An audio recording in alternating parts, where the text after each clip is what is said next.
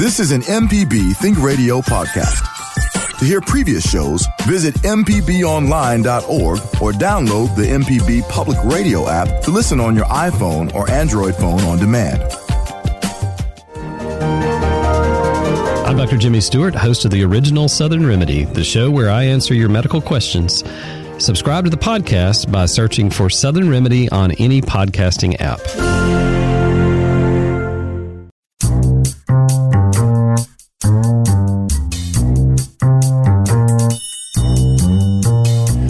MPB Think Radio, this is Deep South Dining, the show all about the culture of Southern flavor and the folks that love to stir the pot.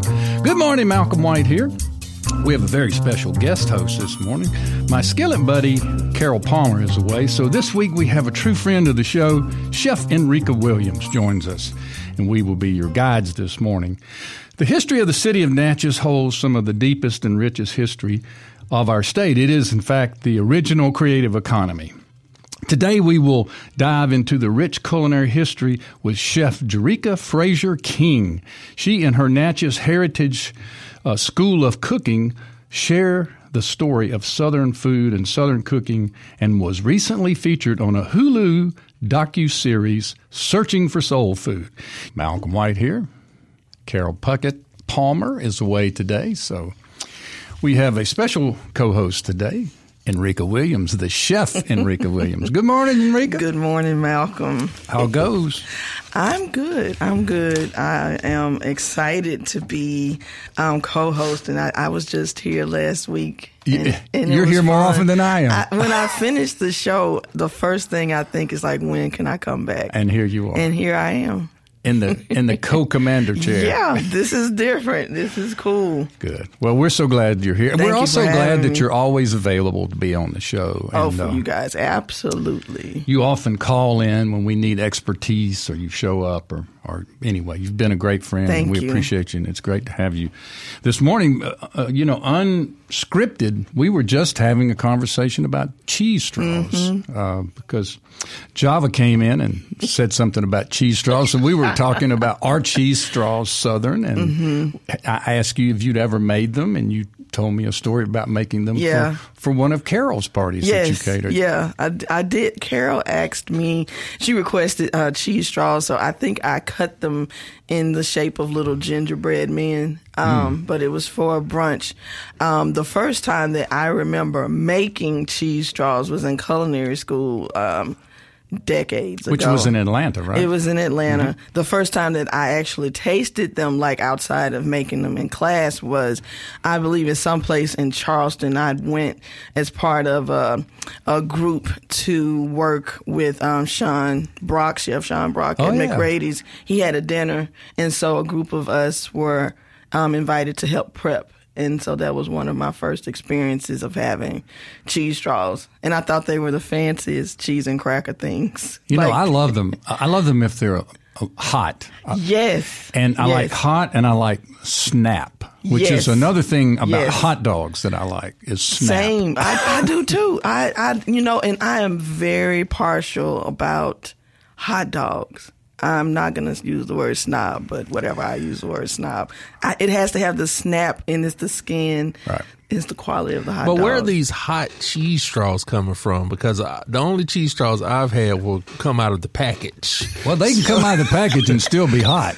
Because When we say hot, we're talking about spicy hot. oh, okay, Yeah, okay. like a little hot sauce or cayenne. Mm-hmm. cayenne or- mostly, You put yeah. it in the batter before you bake them, and Yeah. they've got a really nice little burn. See, They're- I'm not a spicy guy, so I wouldn't know anything about that. They're a great cocktail They uh, are. food, and you described them the way uh, your grandmother described them as a card party Yeah, food. like yeah, because my grandmother um, was a notorious.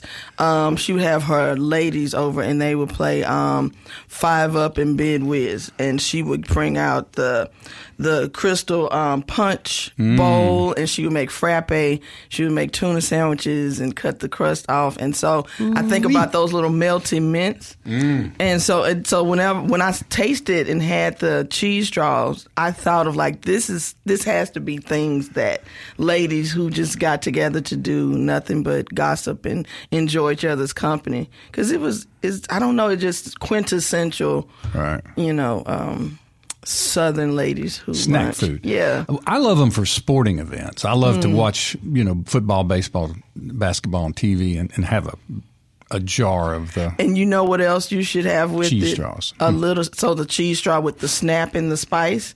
Do a little bit of honey or just a drizzle of um, sorghum or some sort of molasses, just a little bit, mm. because it'll give you the cheesy, the spice, and the sweet, and and so and the salty. and the salty. Mm. So it'll be it's like a little a little quaint um, uma- umami bomb. So a mommy bomb. yeah, umami umami. Um, I like that. Yeah, yeah.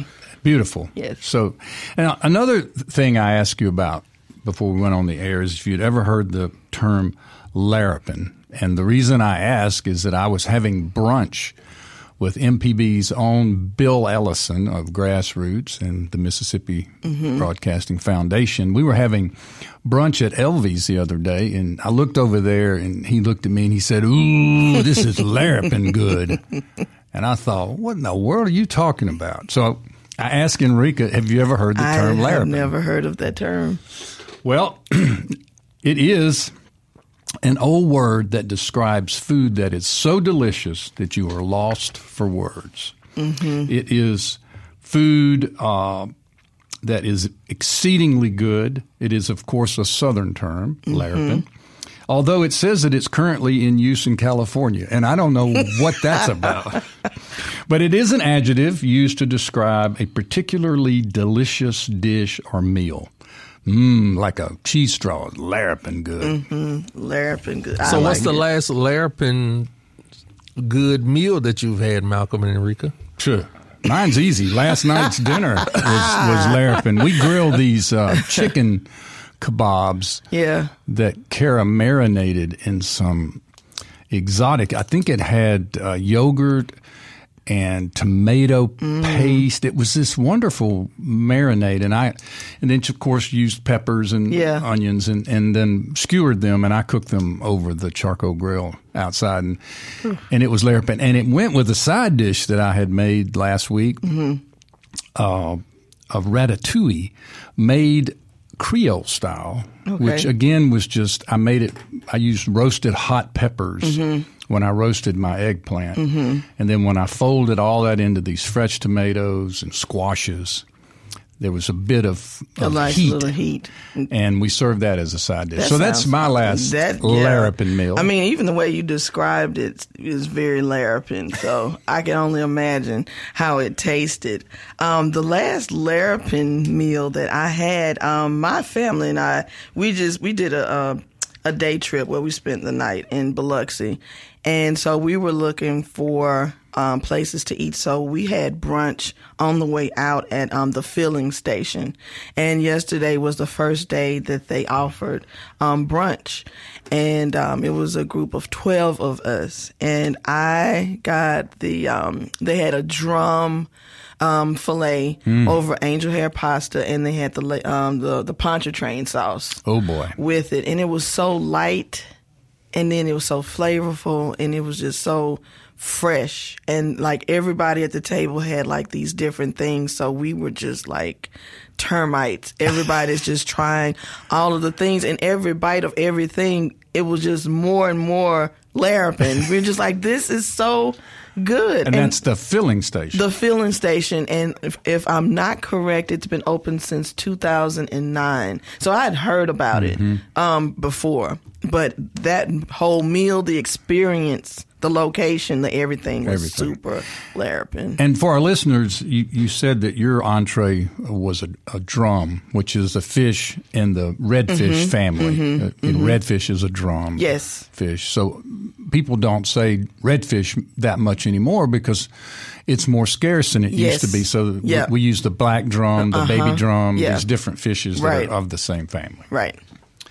Okay, now here's a dish that I had in Virginia this past week. Uh, you and I were talking about Virginia food, you know, what's native Mm-hmm. to Virginia. And I said, you know, the country ham and um I can't remember what the other thing I told you was. Um, sausages. the- yes, Oh, and the- and the sausages. Chesapeake, uh, like the crab. the crabs Yeah. up in the Chesapeake Yeah. area. But we had a dish called small lima bean salad Mm. that was cooked lima beans, feta cheese, salt, uh, green onions, celery, olive oil, lemon juice, parsley, and oregano.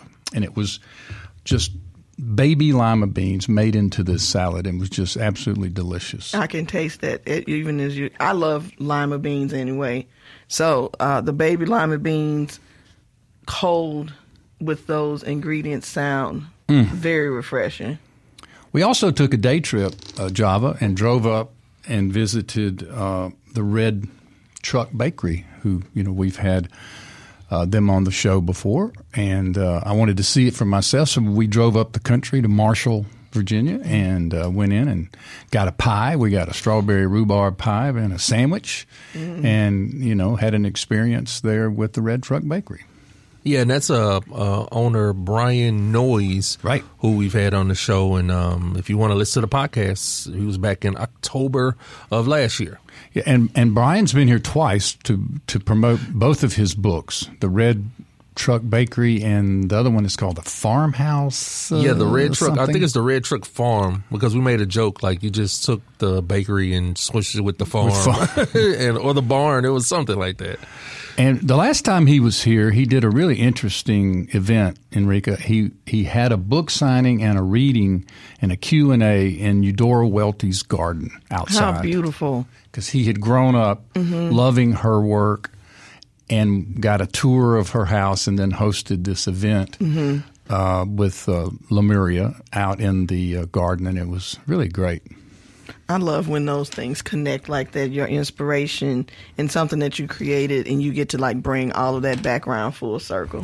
So we got a caller uh, uh, has from Ruleville, Mississippi, one of my favorite Delta towns. Jackie's calling and has a comment uh, about some sort of dish. What you got, Jackie? when Festus Hagen on Gunsmoke ate food that he really thought was good, it was plum larapin. Ah, Festus. Now, see this this works. This is perfect for me because I know for a fact that Bill Ellison is a big Gunsmoke uh, aficionado, so he probably heard that term uh, coming out of Festus's mouth. So, plum larapin. Plum larapin. Well, thank you, Jackie. Uh, how's everything in Ruleville? Plum larapin. We we forever miss Duff Dorrough, who was one of the Oh, most yeah. well known uh, Rulevillians Oh, yeah. uh, on the planet, and I. Uh, I saw you, last week someone had painted a picture of, of Duff and put it on the internet. But I think about him all the time. He was one of the founders of the band The Tangents, and uh, oh, yeah, he he left us way too early. he did. You're most definitely right. Good man. Jackie, thank you for All right. listening and uh, thank you for calling in Thank you and, so much. and sharing your plum larapin uh, expression with us. Uh, so another thing I was thinking about this, as all of Mississippi's produce begins to come in, the Mm-hmm. farmer markets, um, you know, everybody says, you, you know, do you want some cucumbers? Do Mm-hmm. you want do you want some tomatoes, squash? Squash. And of course, that's the reason I made uh, the big pot of Creole ratatouille. But when I drive up and down Highway 49, I'm always sort of amazed at the branding of Smith County. Listen, we we on the way to Biloxi, we were just in awe and amazement at just you know I, I said I said just how far is is Smith County? Like how big is it? Because on forty nine, that's all we saw were just like you know. um watermelon trucks and signs, you know, hand painted Smith County watermelon. And we were just driving and driving and driving and we just continued to see the the Smith County um, reference. And I, I, I, so I'm glad that you brought that up because I was like, this is good marketing. It is good marketing, and they're very successful Yeah. with that. Um, and I have actually talked to the uh, county agent down there about this, and uh, he- gave this explanation. He said the reason the Smith County watermelons and tomatoes and squash and cucumbers are so good is because we use old fashioned farming techniques. We don't use a lot of chemicals. We take care of our land. Mm-hmm. We are particular about the way that we farm. Mm-hmm. Now, I don't doubt that, mm-hmm. but I also think that it is a huge marketing Totally. program the Smith County produce because even when you go to the farmers market, there'll be signs that say Yeah. Smith County tomatoes, Yeah. Smith County Yeah. watermelons. Yeah, yeah. Because I've had chef friends that have that do not live in Mississippi who have messaged me about a Smith County watermelon, and I said, you know, they were like, "Where can I get one?" And I said, honestly, I would get it from the side of the road. Um, because everyone now has has latched on to the idea of what a Smith County um, watermelon represents, but it may not be in quality and it may not be, you know, in the best standard of what a Smith County watermelon should be. So Yeah. I just tell them to go and find some some lovely farmer on the side of the road and talk to them about their watermelons and to get one. that way. Absolutely. That's the best place to Yeah. get any produce if you can from Yes, farmer markets or- absolutely. Or, farmers who've set up on the side of the road. Well, you know, we're going to talk later on in the show uh, about searching for soul food in the docu series, but and it features a great friend of yours and mine, Nick Wallace. Mm-hmm. And I see in the news that Nick is in London right now uh, at a National Geographic Traveler Food Festival representing Mississippi, and he is showcasing, among other things, tamales. Mm-hmm. You ever had any of Nick's tamales? I have not had any of um, Nick's tamales. Um, I love Delta tamales. Just, Ah. I like tamales in general, mm-hmm. But I'm more partial to Delta tamales in a way.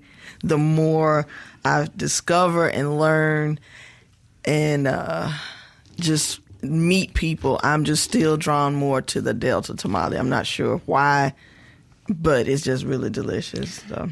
Is it a flavor, a packing, or a style? When you say Delta, what do you mean when you Mm-hmm. Well, when it? I think when I think of Delta tamales, I think of the like the cornmeal, the masa, and it's cooked in the the chili, the um, chili powder, paprika, the seasoned. You know, it's very red with the you eat it with it's in a corn husk. Sometimes I've had them with um, pork.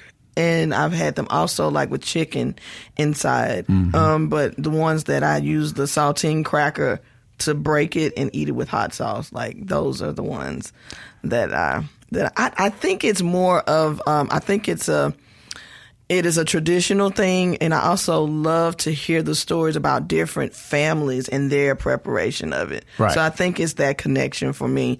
And they and they just taste very unique to me if someone was to say what does mississippi taste like i would go over the catfish i would go over the barbecue i would go to the delta tamale for one of the things You know, that's that's a great point. I love tamales. I love Mm-hmm. Delta tamales. I like all sorts of tamales. Um, but you know, you, you say, what does Mississippi taste like? I was thinking the other day, I had all of these fresh tomatoes Mm-hmm. that David Patterson shared with me, and I was doing everything under the sun with them. I stewed them with okra. Uh, I made a ratatouille. Uh, I sliced them and put them on BLTs. I made a fried egg sandwich and put a slice on it. But I just, and as I was eating this tomato, I thought to myself, this tomato tastes like dirt in a good way, and it tastes like Mississippi to me.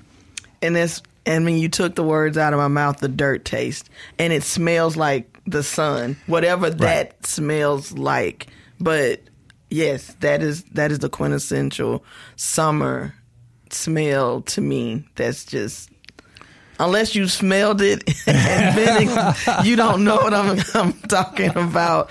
but, but yes, I know what you're talking about. Yes, that is a beautiful smell. Tomatoes are supposed to smell like something. They are not supposed to just smell like a Right. super center. Correcto, Yeah. changeo. One more question before we go on break, because I'm happy to have you here so I can quiz you about things. Uh, this recipe that I used uh, vaguely to cook my Creole ratatouille call for a spice that we don't often use, and that is mace. Do you use mace? Do you fool with it? You know what? This is. I mean, what are what are y'all doing to me today? Like, I mean, I have been in so many different things. I am fascinated by mace. Um, I think of it as an old fashioned. Mm-hmm. um, spice, and so I have been trying to figure out because I just remember seeing it in my grandmother's kitchen. She never used it.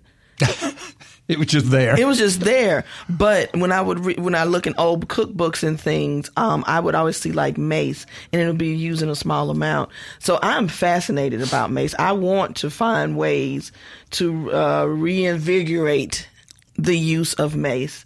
So um, I have not used it enough.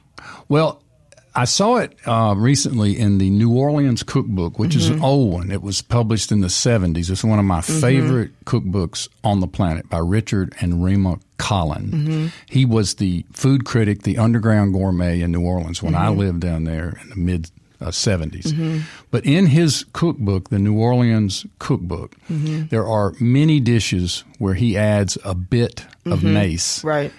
and and so I I did a little research while I was thinking about it's a cousin to nutmeg. I can believe that. It actually comes from the nutmeg. Uh-huh. They take the fruit off of the mm-hmm. nutmeg. They open up the it's the exterior uh-huh. of the nut, mm-hmm. and it that's where ground what's the ground mace. mace. comes from. So it tastes. It's not as sweet as nutmeg, but mm-hmm. it as pungent as nutmeg. That makes sense. That makes sense. All right, we got Kathy calling from Buckatunna, Mississippi, and she's going to tell us a story. Hello, Kathy. How are you? Hello. I'm fine. How are y'all? We're good. How are you? All right. I was just going to tell you, I have family that lives in Ohio, and what they miss the most in the summer are the tomatoes that taste like sunshine. Ah. Boy, don't they. How's everything? Tomatoes that don't taste that good. So, what kind of produce is grown in Buckatunna? Do y'all have a, a sort of I live in Buckatown. I live in Sechuda. pachuta? Yeah. Okay, well, up here on my screen it says Buckatunna. So, what, what do you grow vegetables? Are there some that are local there to you? Uh, you know, there's a big vineyard that has uh, Whoop. different produce here in Clarke County, but I do grow, and I grow squash and cucumbers, and mm. tomatoes, because You- I do love tomatoes. Yeah, boy, I do too. And those are my favorites: the squashes, the cucumbers, the tomatoes, and they all go good together. I've, I've mm-hmm. got a, a a container full of uh, onions and cucumbers and vinegar in my refrigerator right now that I'd pound on all day and all evening. Yeah. well, thank you so much for listening, Kathy, and Thank for so calling much. in and t- sharing your story. That to you, tomatoes taste like sunshine. Okay, I had said that later on the show we were going to go talk to um, Chef Jarita Frazier King, and so we're going to do that sooner rather than later. so we want to welcome her. We we've seen her Hulu docuseries "Searching for Soul Food," where she's featured uh, and also visited with her Natchez Heritage School of Cooking, where she teaches about the deeper meaning behind Southern cuisine. She also has her own food festival, the Soul Food Fusion Festival, and we are happy to have you here and welcome to Deep South Dining, Chef Jarita. Good morning. Good morning. How you guys doing? Well, I'm doing very good. Uh, I'm going to fangirl for a really quick second. Um, so I've been following you on social media for a few years now. I think you did a beautiful dinner um, downtown Natchez um, that first got me into what you were doing in Natchez. So this is the first time that I get to say hello to you and to let you know how much of the work that you do in Natchez has inspired me in so many different ways. So for me, just from that standpoint, it is absolutely, absolutely fangirling for me to be able to talk to you. So I'm done. Oh. I'm done gushing.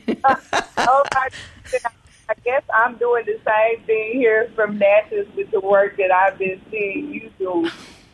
Randy got in Footprint Farm, and I was like, I got to get out there with me, kitchen. I say so. Uh, it's truly a pleasure to uh, finally talk to you too. So.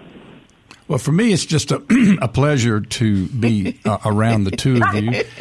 So, um, but anyway, we really uh, enjoyed your portion of the Searching for Soul Food. I was wondering if you could tell our listeners how you came to appear in that docu series.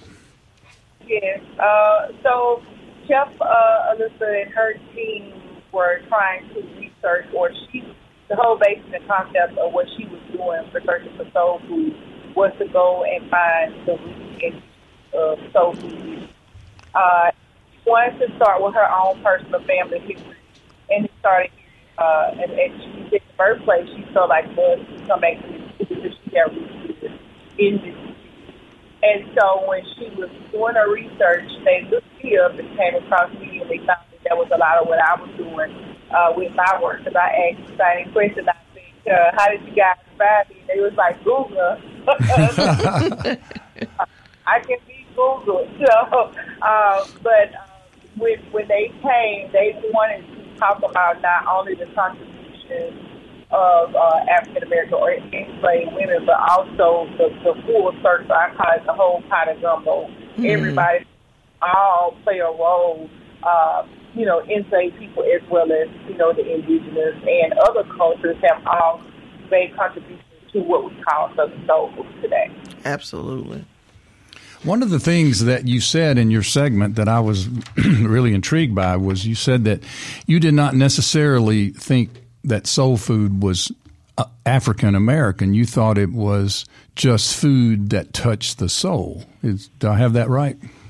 Right, right. And, and I said that because, and and I got, and it was people who said things to me online that were not so nice, but I had to explain because you know in that show you film about eight hours, mm-hmm. they get a, four minutes to, of information, but uh, a big part of my own personal family history and culture is the story that I share, is we come from a mixed race uh, background. And hearing my grandmother, who was teaching telling those stories, when she was younger, of how she would have, you know, white family members or Native American, other type of family members coming and they'll say, oh, that's a white person. And she was always told, hey, look, us don't know no color. That's family. Mm. And so these are the foods that we had uh, always. There was 14 of them. So it's a big family. I have a whole bunch of cousins, and so that's these are the dishes and the food that we have whenever we come together. So it's what makes us feel good, and it makes us feel what like what home.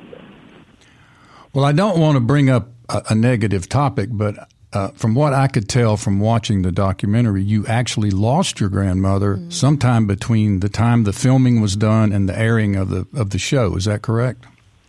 Yes, sir. Uh, I actually lost my grandmother uh, my aunt was killed about three months after that, mm. and my um, passed in the same week. So uh, six months later, and we lost our other aunt. So like this show has brought a little sunshine to my family. Uh, for us to be able to, you know, have that memory of grandmother, mm-hmm. you know, mm-hmm. have record, so it's so special. That was the last time I actually cooked with her because about a month before we did the filming, she was diagnosed with stage four lung cancer. So mm. uh, it was a feat just for her to get there, but she she made it. She enjoyed filming that day, uh, and she was telling me how proud of me she was. So I'm trying to keep her legacy going mm-hmm. on the cookbook right now. Uh, called Things My Grandmother Told Me, uh, Recipes from the Heart, and so it's going to be an interactive cookbook where people can uh, take pictures of their family while they're doing the recipes, and they also um, they can also, uh, you know, write and journal and it's going to be a copy of cookie. Right. Well, I hope that you got access to all of the the eight hours of filming that mm-hmm. includes four generations of your family and all of what we saw on the the Hulu uh, docu series was just a, a, little taste of your daughter uh, your mother, your grandmother, and you all sort of sharing that meal. I hope you have all of the footage so that you and your family can enjoy that for mm-hmm. many, many years Absolutely. to come. Release, they said it takes some time, but they're going to send uh, some more of that footage, and we're going to put together something for the family. Great. Well, tell us about the Natchez Heritage School of Cooking. Uh, tell us what you do, how you do it, and uh, how our listeners can become engaged in it. So, like I said, uh, we teach people about the history of soul and how African Americans as well as Native American women uh, have contributed what we call Southern soul food mm-hmm. today. We don't talk a lot about the contributions of enslaved women in that role. A lot of times, the African American woman, you know, or that role, many people call it the man, uh, is seen very, very negative. But I always like to look at things little different because if it wasn't for that person, a lot of people wouldn't be around today uh, in the strength that. And so, in the show, I said too that back when they had to be food engineers, they had to design these out of necessity. They had to take what little bit that they had and bring those things to create these delicious dishes that we enjoy today. People come from all over the world uh, to come to the South just to have soul food, but that's food We're going to take a short break and work on our uh, connection here with uh, Chef Jarita Frazier King from Natchez, Mississippi, and the Natchez Heritage School of Cooking. And I'm, we're going to ask her about this Soul Food Fusion Festival, which I'm really interested in. All right, we're on the phone with uh, Chef Jarita Frazier King from Natchez, Mississippi, the original creative economy in Mississippi. Hello, Chef. How are you? I'm doing great. I'm doing great. Sounding good. Um, we had asked you a little bit about the Natchez Heritage School of Cooking. Could you just summarize a little bit? Uh, we had a call, uh, one of our listeners call and ask for a little more detail. If you could tell us one more time about the Natchez Heritage School of Cooking. Uh, yes, like I said, we are located here, you know, in Natchez, the oldest settlement on the Mississippi River.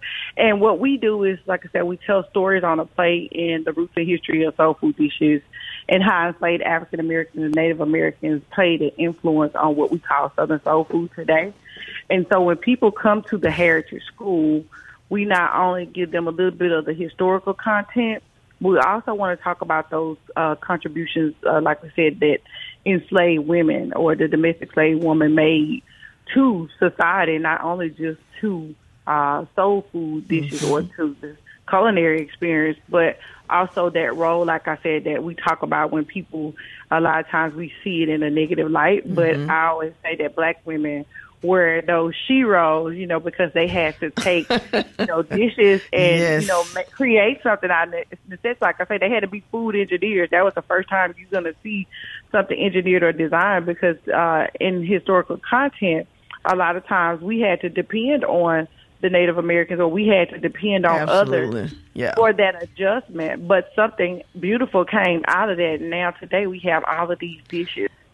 I, you know, I and I think, Chef, I think that you know, I think that's part of why you know the appreciation that I have for what you do in the way that you do it. Because a lot of the work that I do, I'm from West Point, Mississippi, and I say that all the time, so people probably are sick of me saying it. But um, so I grew up in West Point, and West Point is a really small, small city, town, village, hamlet, whatever. And a lot of the things that I just remember as a kid is that it was just such a an organic thing about the women and the way that they supported community in all sense of the word.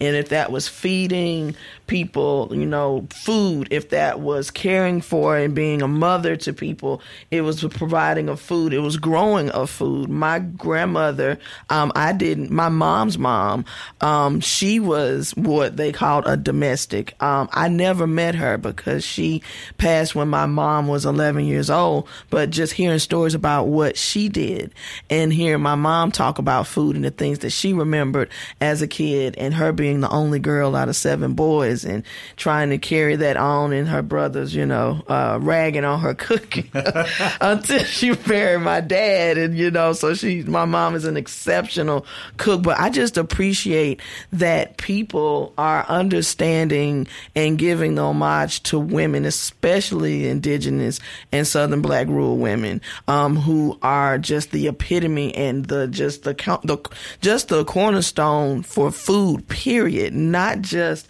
southern food, but just food as a culture as it relates to any culinary arts thing that we do not get enough of the proper acknowledgement and flowers for that. So every time I hear someone mentioning that, understanding that, and lifting that up, I have to just like applaud that. And that makes me want to go even harder in what it is that I do. So I just want to say, you know, again, thank you for bringing that up so clearly and so definitely.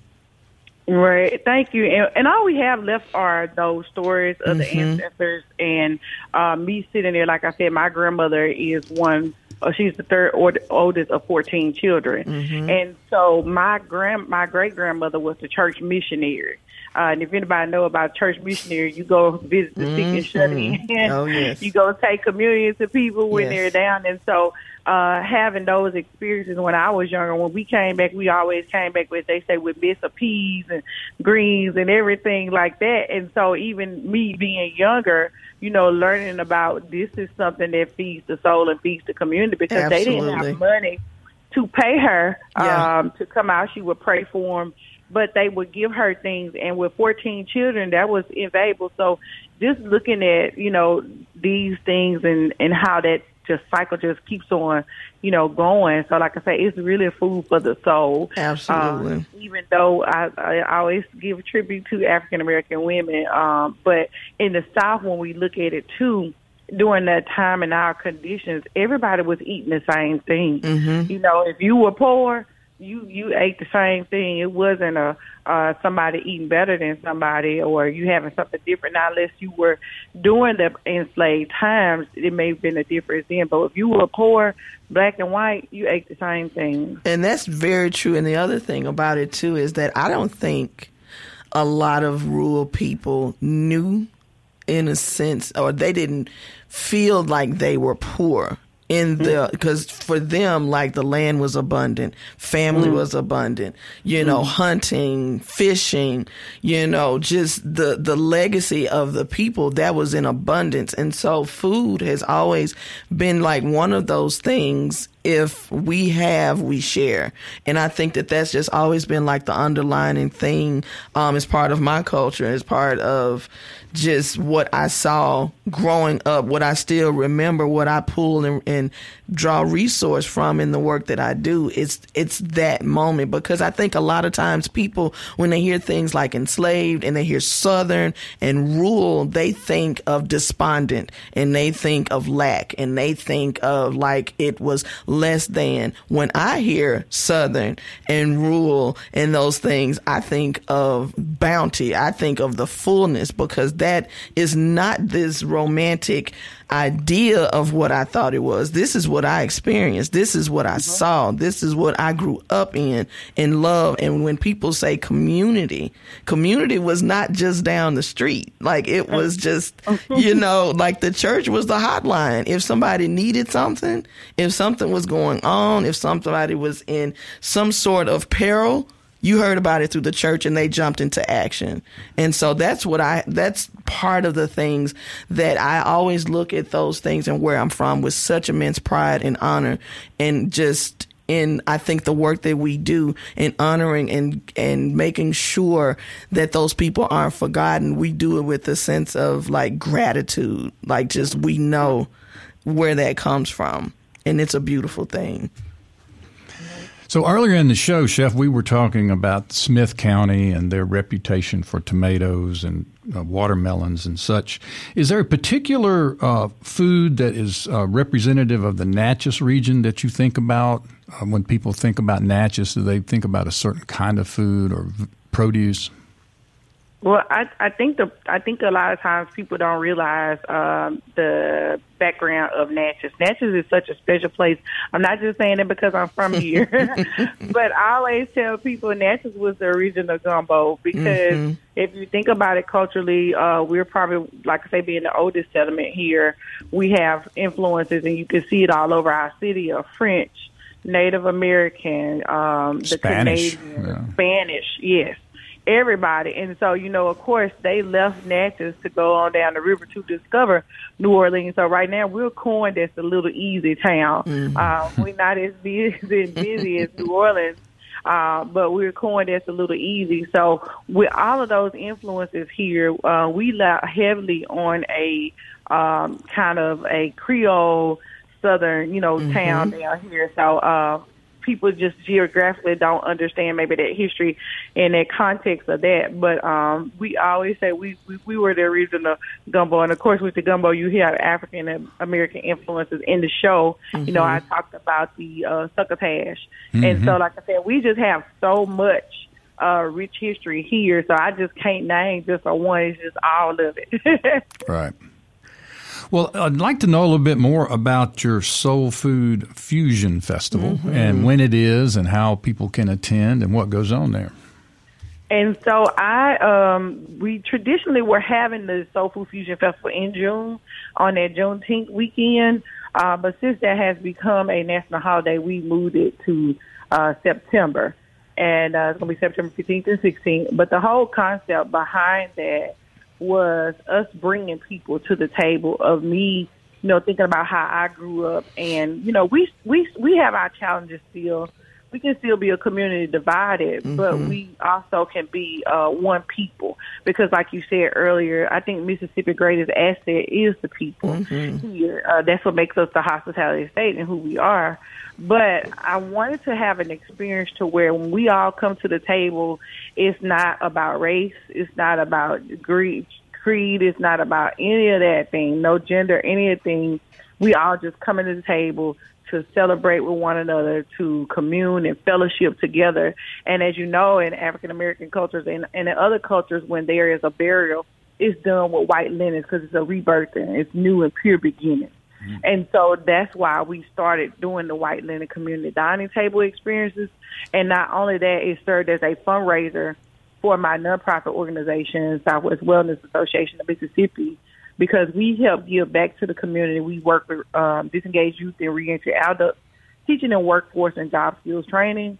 And so this was a fundraiser event, you know, for us to be able to continue our work uh, here in the community. It's fascinating. So, at the uh, festival, do you have panels or just food? Uh, How, how does it look? So on that Friday, we do barbecue blues and brews, uh, and it is most of the local restaurants. They have all participated and been a part of um, the ones that do barbecue dishes, and they provide dishes and people can sample those dishes. We have a uh, microbrewery here. They provide us with you know samples for beer, and people get to listen to the good blues. Uh, you know, we have a blues trail here as well uh, in Natchez with the legendary YG And So he generally comes out to perform uh, for us. Uh, he's a family, personal family friend, and so he normally he's ninety, almost ninety years old, but Oh, he wow. still comes out to perform for us. And then on that Saturday is the community dining table uh, experience. But this year we were wanting to add a fun day earlier in the day for you know parents to come out with their kids because this experience is not traditionally you know a kid friendly you know experience. Uh, this year we changed the format a little.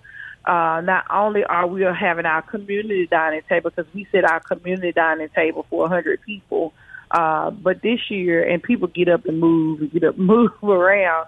but this year, we're going to add a little Dîner en Blanc style to it. So we're letting people bring to our table, so people are able this year to bring their own table and set up their table. And we're going to have somebody to go around to sample these different dishes. They they're going to let us That sample sounds something nice. from their Yeah. table. So uh, and they and it's fun. Um, everybody's excited you know, they say we want to come, you know, bring something to the table. They're going to come out, you know, bring their their group, their family, you know, with them. Uh, everybody's going to be dressed in all white, um, and we're going to have some exciting sponsors. Uh, I think this year we're still waiting on a lot of that to uh, come in. And so uh, we- we're going to have a good time. We can't put the location out yet since we're doing it in the Block style, but the location is going to be uh, you know out the day before. Uh, but again, like I said, it's, it's for a good cause. It's a I say it's a celebration, you know, with a purpose. So. Great. Can you tell uh, our listeners how to find information about what you do, about the school, about the festival, and all of that? Right. Uh, the you can purchase tickets right now on the Eventbrite. Uh, we are on social media, Facebook and Instagram. Natchez Heritage School of Cooking. Uh, we will be reopening our restaurant uh, in mid August uh, for people to come in and sit down and have uh, meals. And we are opening a, uh patio patio bar and grill to where people can come and hear live music and different things on the patio. And also, we have a soul soul food is soul food soul food fusion fest Natchez website uh, that you can go to too. Um, and I'm also on social media at Jarita Frazier King, uh, Jarita King Agent for Change as well on uh, social media.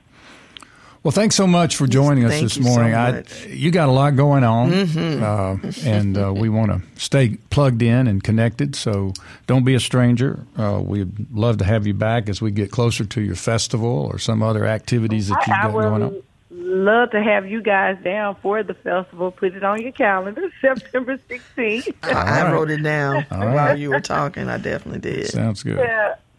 Well, thanks so much, uh, Chef Jarita Frazier King from Natchez, Mississippi. Thank you, if you're Chef. thinking about making a, a, a trip over to Natchez, put her on your list. Go by and check out the Natchez Heritage School of Cooking. And certainly in September, you might want to partake in the uh, Soul Food Fusion Fest, which is now in September. And we appreciate all the info that she brings to the table. And if you have Hulu, watch the docu series um, "Searching for Soul Food." Episode one is all about It's the first Mississippi, one, yeah. and um, and uh, Chef Jarita, she's right there at the um, Heritage Cooking School, talking about you know what she just wrapped up. Yeah. that has Enrika grinning from ear to ear. Get out of my business, y'all. Well, Enrika, we appreciate you joining Oh, us wow, this morning. this has been Uh, amazing. It's been great. Please Yes. come back. Always. and, as uh, long as you invite me, I'm coming. Tell tell us what's happening quickly in your world. If there's any news that you want to share. Um, I'm just, you know, I'm on a, in a on a lightweight, you know, rest and recharge, and right now. But you know, the chef and me won't stop. So I'm just, I've been reading a lot of things in in in reference to reading. I'm going to be um, moderating a panel with the Mississippi um, Book Festival.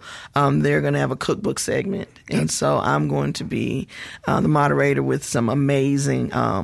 Cookbook authors and chefs, um, and that is going to be August 19th Right. down at the state capitol. down state capitol. And Yes. tell us who's on your panel. Oh yeah, on the panel, um, it is um, sh- um, Chef um, Erika Council, um, the uh, um, Ed and Ryan Mitchell, and also um, Jocelyn Delk Adams, and each of them have a new cookbook out. Um, Erika Council's cookbook is not out yet, but the other two, and they're actually at Lemuria another plug. Um, and so I'm going to talk to them about their cookbooks. This is the first time that I'm moderating a panel and talking about food on um, such a scale. So I'm both excited and terrified. So that's the Mississippi Book Festival, August the 19th. Yes. At the Mississippi State Capitol. Do you know Yes. the time yet for your I panel? do not know the time yet for the panel, um, but if they go, the um, Mississippi Book Festival is definitely on Instagram as well as Facebook, and they are loading up new information Right. every day As we speak. As we speak, yeah. So let's keep those watermelons, tomatoes, and uh, that succotash and all those good foods coming. Larapin. Larapin. It's a summertime in Mississippi. Thanks again. Deep South Dining is a production of Mississippi Public Broadcasting's Think Radio. We are funded by generous contributions from listeners like yourself, and we thank you. Our show is produced by Java Chatman for my very special guest host, Enrika Williams, and our guest chef, Jarita Frazier King from Natchez. I'm Malcolm White. We ask that you now stay tuned for Marshall Ramsey's program, Now You're Talking, followed by Southern Remedy at 11.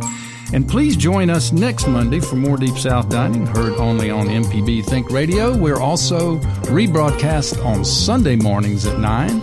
So if you miss us on Monday, we reappear on Sunday. And you can podcast us anytime and any way. Thank you. This is an MPB Think Radio podcast. To hear previous shows, visit MPBOnline.org or download the MPB Public Radio app to listen on your iPhone or Android phone on demand.